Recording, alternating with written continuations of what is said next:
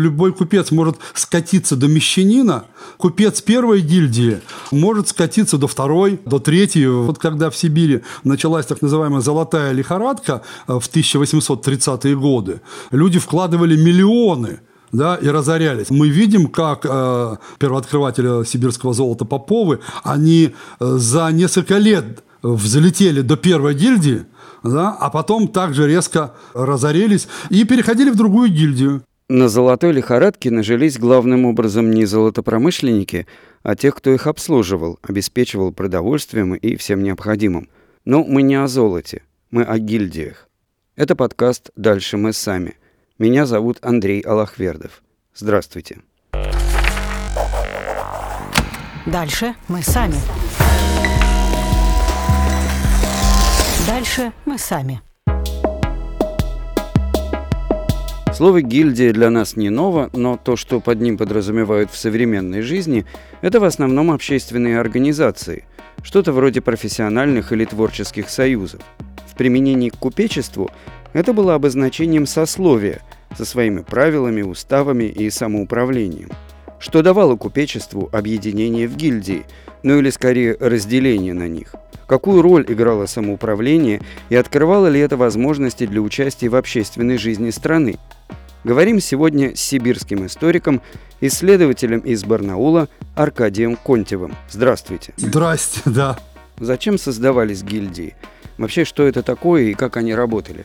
Когда Петр создавал эти гильдии, он напрямую написал, что ему надо было вот эту рассыпанную храмину купечества собрать в едино. Этим определяется и вся государственная политика с точки зрения э, дельдейского купечества. То есть это упорядочивание для удобства фискального, да, вот налогового и другого э, контроля за сборами, для, конечно же, ну, самоуправления. Но они где-то даже э, копировали германскую систему в XVIII веке. То есть они выбирали старост, выбирали голов, ну, там э, каждый, например, цех, если говорить о цеховых, да, состоял из полноправных членов, это мастеровые ремесленники, и неполноправных, это подмастерья и ученики. То же самое гильдия, э, она выбирала э, своего руководителя и решала все внутри. Но надо сказать, что когда Петр I создавал, в принципе, копировал западную систему вот этих гильдий и цехов, он не особо вдавался в нюансы, и они даже не прописаны, как вообще должна вестись работа. Э, и здесь э, ну, не случайно исследователи отмечают, что создание гильдии на Руси шло сверху, а не снизу, в отличие от э, Западной Европы. Но там, видите, там же гильдии, они формируются как отстаивание своих политических интересов. Кстати, вот здесь интересно, цеховая система, там, в отличие от нашей, она была замкнутая, чтобы никого туда не пускать. А вот гильдейская э, система, там все-таки была более открыто, и ну, там очень рано купечество восприняло себя как равную дворянам политическую силу. Парламентаризм, собственно говоря, с этого и строится, да, что третье сословие опускается э, хотя бы частично к власти. Да. Если в Западной Европе это было как э, действительно корпорация, которая защищает интересы, выстраивает э, правила поведения, да, то здесь это государство назначало, и вхождение, включение в гильдию даже где-то было не очень на добровольных началах еще в 16-17 веках, собственно говоря, верхушка торговцев э, в России формируется ну, в особый чин так называемых гостей, да, и в основном это для привилегий в торговле было и как часть государственной службы воспринималось. Надо сказать, что купец на Руси 16-17 веков не только торговал, но и должен был выполнять определенные службы. И, собственно говоря, это звание давалось самой верховной властью. Собственно говоря, первые данные о вот таких э, именно а, отдельных группах – это 1530-е годы, Иван Грозный. К 17 веку уже, собственно, выстраивается такая достаточно стройная система к середине 17 века. Это гости, наиболее привилегированные категория, которые могли занимать финансовые должности, покупать вотчины и так далее. Надо сказать, таких было очень мало на Руси того времени. Это ну, около 30 человек насчитывают э, исследователи. Второй уровень – это гостиная и суконные сотни. Они имели свое самоуправление, выбирали э, голов и старшин, э, занимали финансовые должности. По косвенным данным, но все-таки, например, представитель гостиной сотни был выше, чем суконные, ну, судя по занимаемым должностям. И третий уровень – это так называемые черные сотни и слободы. Это низший разряд купечества, собственно, ремесленники, мелкие торговцы. Э, гильдии ввел э, Петр, но вот такое деление, оно было уже в 17 веке. Вы говорите, что у купцов среди обязанностей, ну, кроме, собственно, торговли, были определенные службы. Какого рода? Ну, в основном это обязанности присяжных, там, целовальников, следить за сбором ну, винных налогов. То есть вот то, что, собственно, в какой-то степени связано с их э, э, ну, профессиональной деятельностью. Причем, как правило, пытались назначить на эти должности, ну, они были и почетные, но наиболее богатых, чтобы они могли покрыть убытки, если что, из своего кармана.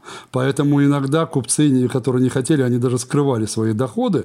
Ну и вот такая традиция давать поручения предпринимателям, она же сохранилась и при Петре Первом. А тот же Никита Демидов, он же имел должность еще на Урале и, ну, и у себя в Туле комиссара. Комиссар – это тот, который контролировал выполнение подрядов. То есть это должность государственная. Это понимание, что все должны служить государству, а при Петре особенно было, так скажем, обязательным. И дворяне служили, и купцы служили.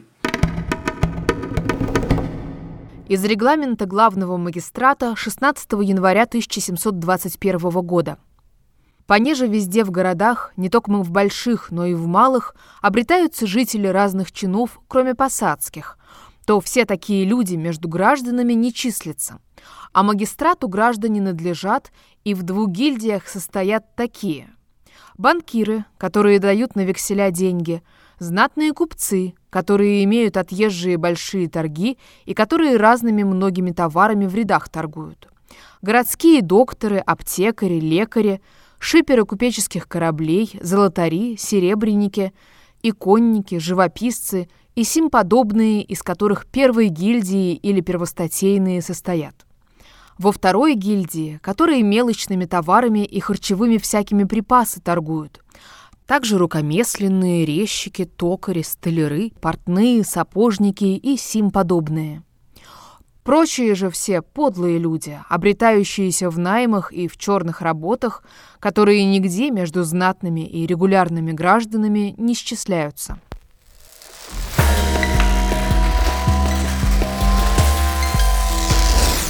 У Петра с 1721 года было две гильдии, и только в 1742 году уже не было Петра, появляется третья гильдия, причем появляется она в распоряжении московскому купечеству. Когда эта практика перешла на всю Россию, честно говоря, нигде сведений нет, но это разделение на три гильдии и выборы как раз э, старшин и старост на год, это было распоряжение московскому купечеству, ну и с тех пор, собственно говоря, э, мы имели на Руси три гильдии. Первая – это высшая, оптовики и крупные предприниматели. А вторая гильдия – это те, которые имели право торговать в городах и уездах. И третья – это мелкие, мелочные э, товары, ну и харчевые припасы, так говорят, то есть продовольствие. Главное – это был э, сбор налогов. Ну, Петр I же ввел подушное налогообложение – и если все крестьяне платили там рубль 10, э, ну, рубль 14 сначала, то купцы платили, ну и вообще посадские даже тоже, платили 40 алтынный сбор.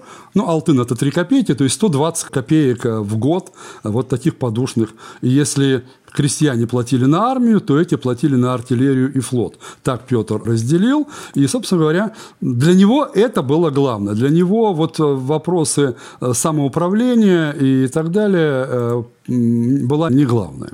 но стройности особой не было. Кто должен быть в первой гильдии, кто во второй, кто особенно в третьей, которая была введена с 1942 года, этого не было урегулировано вплоть до гильдейской реформы 1775 года. Вот там уже сначала императрица в честь э, победы в русско-турецкой войне отменила очень многие подати, и там впервые написала, что горожане, которые имеют капитал меньше 500 рублей, они купцами являться не могут. Они являются мещанами было четко прописано, что третья гильдия начинается с 500 рублей капитала, вторая с 1000, э, первая, они идут снизу вверх, да, 10 тысяч. Потом это увеличилось. Ну, то есть вот 1775 э, год – это время э, как раз регламентации гильдейской системы. Подушная пода для купцов отменялась, и вводился взнос от, так скажем, 1% от объявленного капитала по совести. То есть сам купец объявляет, и именно с него платят. Есть у тебя 500 рублей, 1000 и так далее. Ну, правда, потом это было повышено. Но вот э, ты сам э, определяешь, платишь этот взнос и в соответствии э, имеешь право на определенную э, гильдию. Купцы заявляли свой капитал, а кто-нибудь проверял, добросовестно они это делали? Здесь э, вот это слово «по совести», да, очень интересное да, такое э, выражение, потому что не особо проверяли. Э, если ты объявляешь капитал больше, чем у тебя есть, ты платишь больше налогов, тебе невыгодно, но зато получаешь выше статус. Завышать капитал было невыгодно а занижать не по статусу. Поэтому как бы здесь система сама собой э, регулировала. Просто не было необходимости злоупотреблять э, этими сведениями. А с системой самоуправления появилась ясность и стройность? Вот смотрите, у нас э, действительно 75 год – это гильдейская реформа. И там было прописано, что каждое общество выбирает себе самоуправление. Да, они становятся такими городскими гражданами уже, причем дворяне, духовенство и разночинцы тоже жили в городе, но они были просто городскими обывателями, они к горожанам, ну, гражданам даже не относились. Но сама система управления была введена только по жалованной грамоте городам 1785 года, то есть через 10 лет. Там уже была прописана вот та система самоуправления, стройная, которая касалась не только купцов и э, мещан, а она касалась уже, в принципе, всех горожан. Собственно, все горожане были разделены на шесть разрядов, из грамоты на права и выгоды городам Российской империи, известной под названием «Жалованная грамота городам» 21 апреля 1785 года. Городовую обывательскую книгу разделить на шесть частей. Во вторую часть городовой обывательской книги внесут вписавшихся в гильдии первую, вторую и третью по алфавиту. Толкование. Вписавшиеся в гильдии суть все те, какого кто бы ни был рода или поколения, или семьи, или состояния, или торга, или промысла, или рукоделия, или ремесла. Кое за собою объявит капитал, а именно, кто объявит за собою капитал от 10 тысяч рублей и до 50 тысяч рублей, того вписать в первую гильдию. Кто объявит за собою капитал от 5 тысяч рублей до 10 тысяч рублей, того вписать во вторую гильдию. Кто объявит за собою капитал от 1000 рублей до 5000 рублей, того вписать в третью гильдию. Примечание. Расчисление гильдии по капиталам долженствует быть от одной в государстве общей переписи до другой таковой же, и по воле императорского величества подтверждаемо или исправляемо.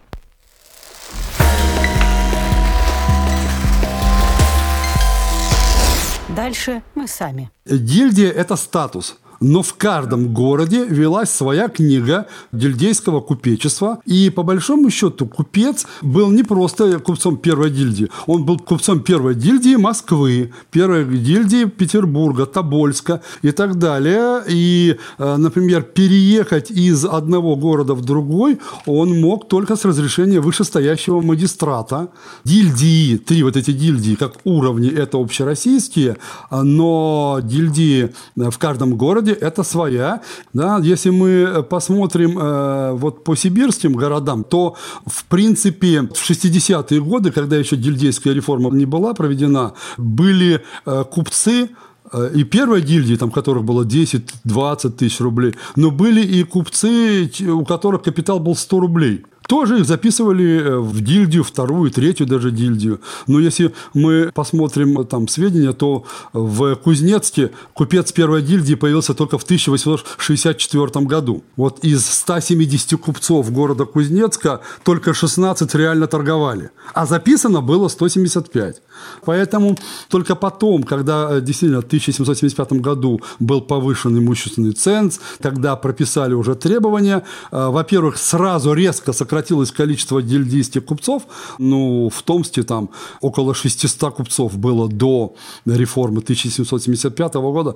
Потом резко упало. Во всей Тобольской губернии в последней четверти 18 века, например, было 610 э, фамилий всего лишь. Это вся Тобольская губерния.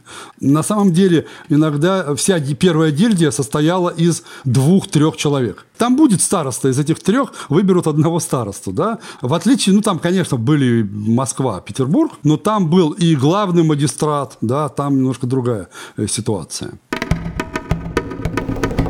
Жалованная грамота же чем она еще важна и интересна, что впервые город предстает как единое целое. Ну, даже выражение у одного из исследователей город как субъект. И впервые не по сословиям, а по разрядам. Вот это шесть разрядов. Они выбирали общую думу, у них был городской голова единый, но Думу выбирали, она так называлась, шестигласная Дума. Почему шестигласная? Потому что каждый из шести разрядов выбирал своего представителя, своего гласного. И вот из этих шести человек состояла эта Дума, постоянно действующий орган. Но, например, если было три гильдии, вот этот второй разряд купечества, каждая гильдия выбирала своего представителя в Думу.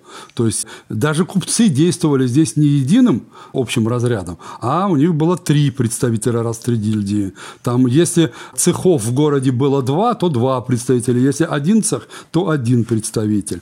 Жалованная грамота не касалась самоуправления внутри сословного. Она касалась только управления городского. И при этом э, не отменяла и внутри сословного, вот внутри гильдейского управления. То есть каждая категория могла собирать еще свои собрания, выбирать старост и так далее. Собственно говоря, эта система самоуправления, она уже сама собой э, сложилась. Выбор старост. Вот э, здесь уже выстраивается очень стройная такая система. Из инструкции московского купечества первой, второй и третьей гильдии старшинам и старостам с товарища 19 января 1742 года. Для разбора с купечеству подушных денег и прочих в купечестве правлений в каждую гильдию определить старшин и старост с товарища, которым быть за присягую и за выбором всего московского купечества с всего 1742 года и впредь выборным старшинам и старостам с товарища и поступать по силе сей данной инструкции. От каждой гильдии старшина, староста и товарищ его, которым быть у дела один год, и каждой гильдии старшине над старостою и его товарищем и над тую гильдию иметь начальство, а второй и третьей гильдии старшинам чинить всякое отправление с ведома первой гильдии главного старшины чем занималось городское самоуправление в первую очередь. Да?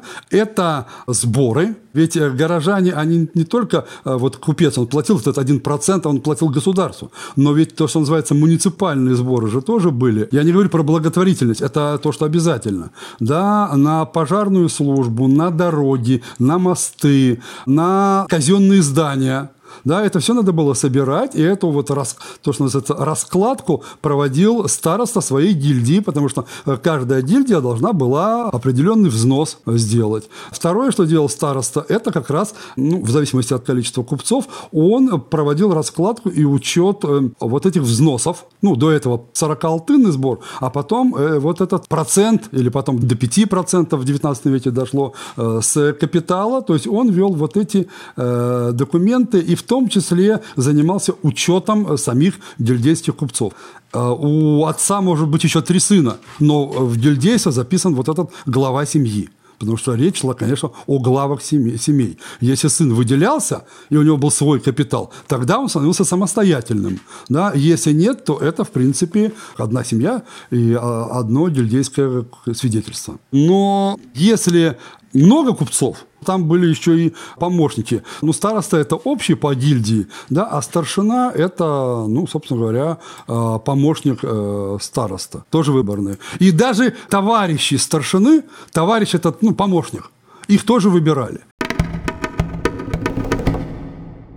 Здесь, кстати, вот два периода выделяются. Это 60-е годы и начало 19 века, когда э, российское купечество очень беднеет, города беднеют, да, вот там ну, такая недальновидная политика приводила к тому, что, собственно говоря, города были очень бедные, у городского самоуправления не было вообще никаких средств, и в малых, особенно городах, очень многие купцы, они давали взятки, чтобы их не выбрали. Потому что это было накладно, они ничего не получали за это, это была бесплатная э, работа. Да, это только ну, в 19 веке, когда уже формируется, ну, то, что можно говорить, менталитет, ответственность купцов перед обществом, уже, э, и когда особенно ну, второй половине 19 века, они становятся городскими головами и так далее. А вот э, в 60-е и в начале 19 века э, были купцы, которые просто-напросто даже, чтобы их только не выбрали в самоуправление города или гильдии, э, не продлевали дали свое свидетельство гильдейское. Э, это было непопулярно. Почетно, может быть, и почетно,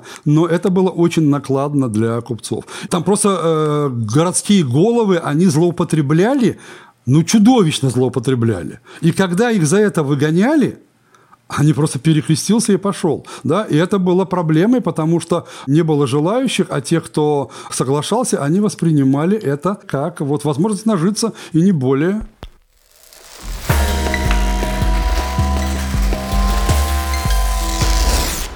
Ну, понятно, что для государства упорядоченная система, в частности, четкое определение гильдий, облегчала сбор налогов. А самим гильдиям это что-то давало? Ну, э, в принципе, конечно, давало. Для каждой гильдии были прописаны свои права.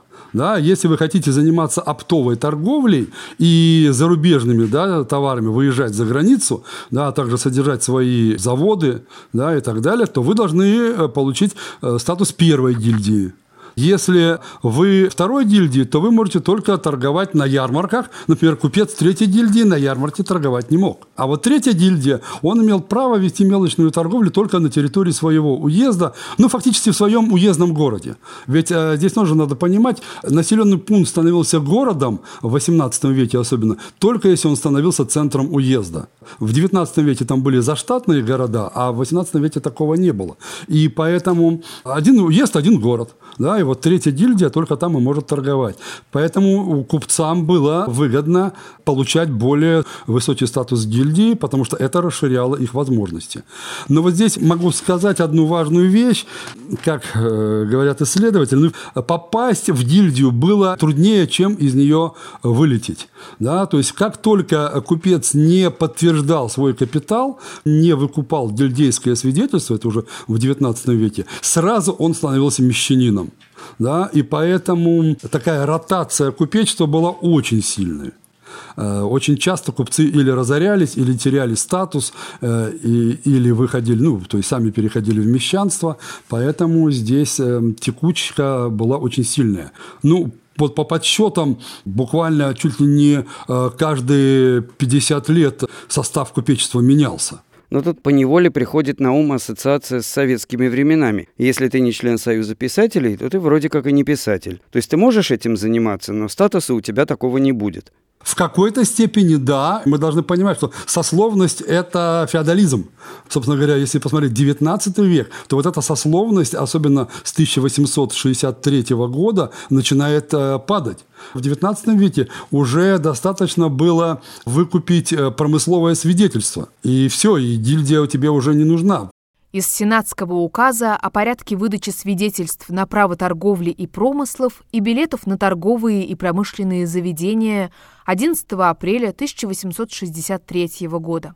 Все роды свидетельств на право торговли и промыслов, а равно билетов на торговые и промышленные заведения, выдаются из уездных казначейств или из дум и заменяющих сии последние учреждений. Промысловые свидетельства выдаются на развозный и разносный торг, мещанские и приказачьи повсеместно, а на мелочный торг того только уезда, где получающий свидетельство желает заниматься торговлей или промыслом. При выдаче всякого купеческого свидетельства вместе с оным выдается по крайней мере один билет на торговое или промышленное заведение. Свидетельства и билеты выдаются с 1 ноября до 1 января на последующий год с уплатой за них пошлин впредь на весь год наличие дельдейского свидетельства стало вообще уже не обязательным. Его там покупали, ну, приобретали некоторые, ну, так скажем, для статуса, евреи, да, для упрочения своего статуса, или те, кто вообще не собирался торговать, там, только для поддержания своей, он бывший купец, но он хочет. А так, вот во второй половине 19 века, действительно, как только начинается развитие капитализма, сама власть заменяет это вот дельдейское свидетельство на промысловое свидетельство, и действительно уже становится совершенно неважно, а, к какой гильдии ты относишься. Достаточно было только промысловое свидетельство купить, но оно уже было не на человека, а на предприятие. Система налогообложения поменялась, уже облагался не капитал а, купца, а промысловый налог, то есть это а, облагалось предприятие. Вот это дельдейское деление, дельдейский сбор уже э, как право купца, но не как его обязанность. Э, и, собственно говоря, в начале 20 века опять резко падает численность купечества, потому что уже просто не надо. Гильдии, они сходят постепенно сами, хотя вплоть до 17 года, но 18 они сохранялись.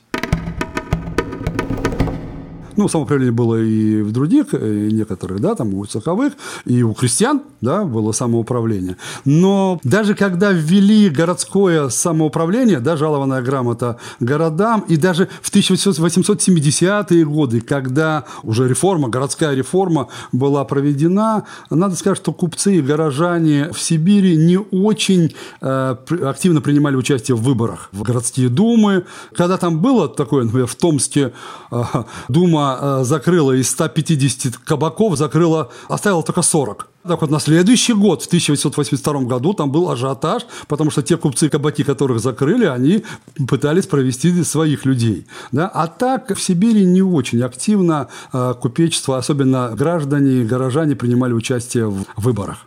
Этому тоже надо учиться, и это происходило постепенно, но тем не менее это действительно так. Из газеты «Восточное обозрение» 16 декабря 1882 года. Горячую пору переживает Томск. Идут выборы гласных, идет усиленная агитация избирателей, идет отчаянная борьба партий, в которых совершенно отсутствуют гражданские чувства и общественные интересы. Это доказали выборы избирателей первого разряда, состоявшиеся 27 октября, хотя, надо сказать правду, в нынешние выборы не прибегали к тем приемам, какие практиковались во все предыдущие выборы. Тогда избиратели, тузы и кабатчики старались подобрать Думу свою и пускали для этого в ход самые непозволительные средства. Соблазняли избирателей деньгами, угощали вином в кабаках, устраивали в самой Думе в момент выборов грандиозное кормление избирателей окороками, пирогами и тому подобными яствами-питьями.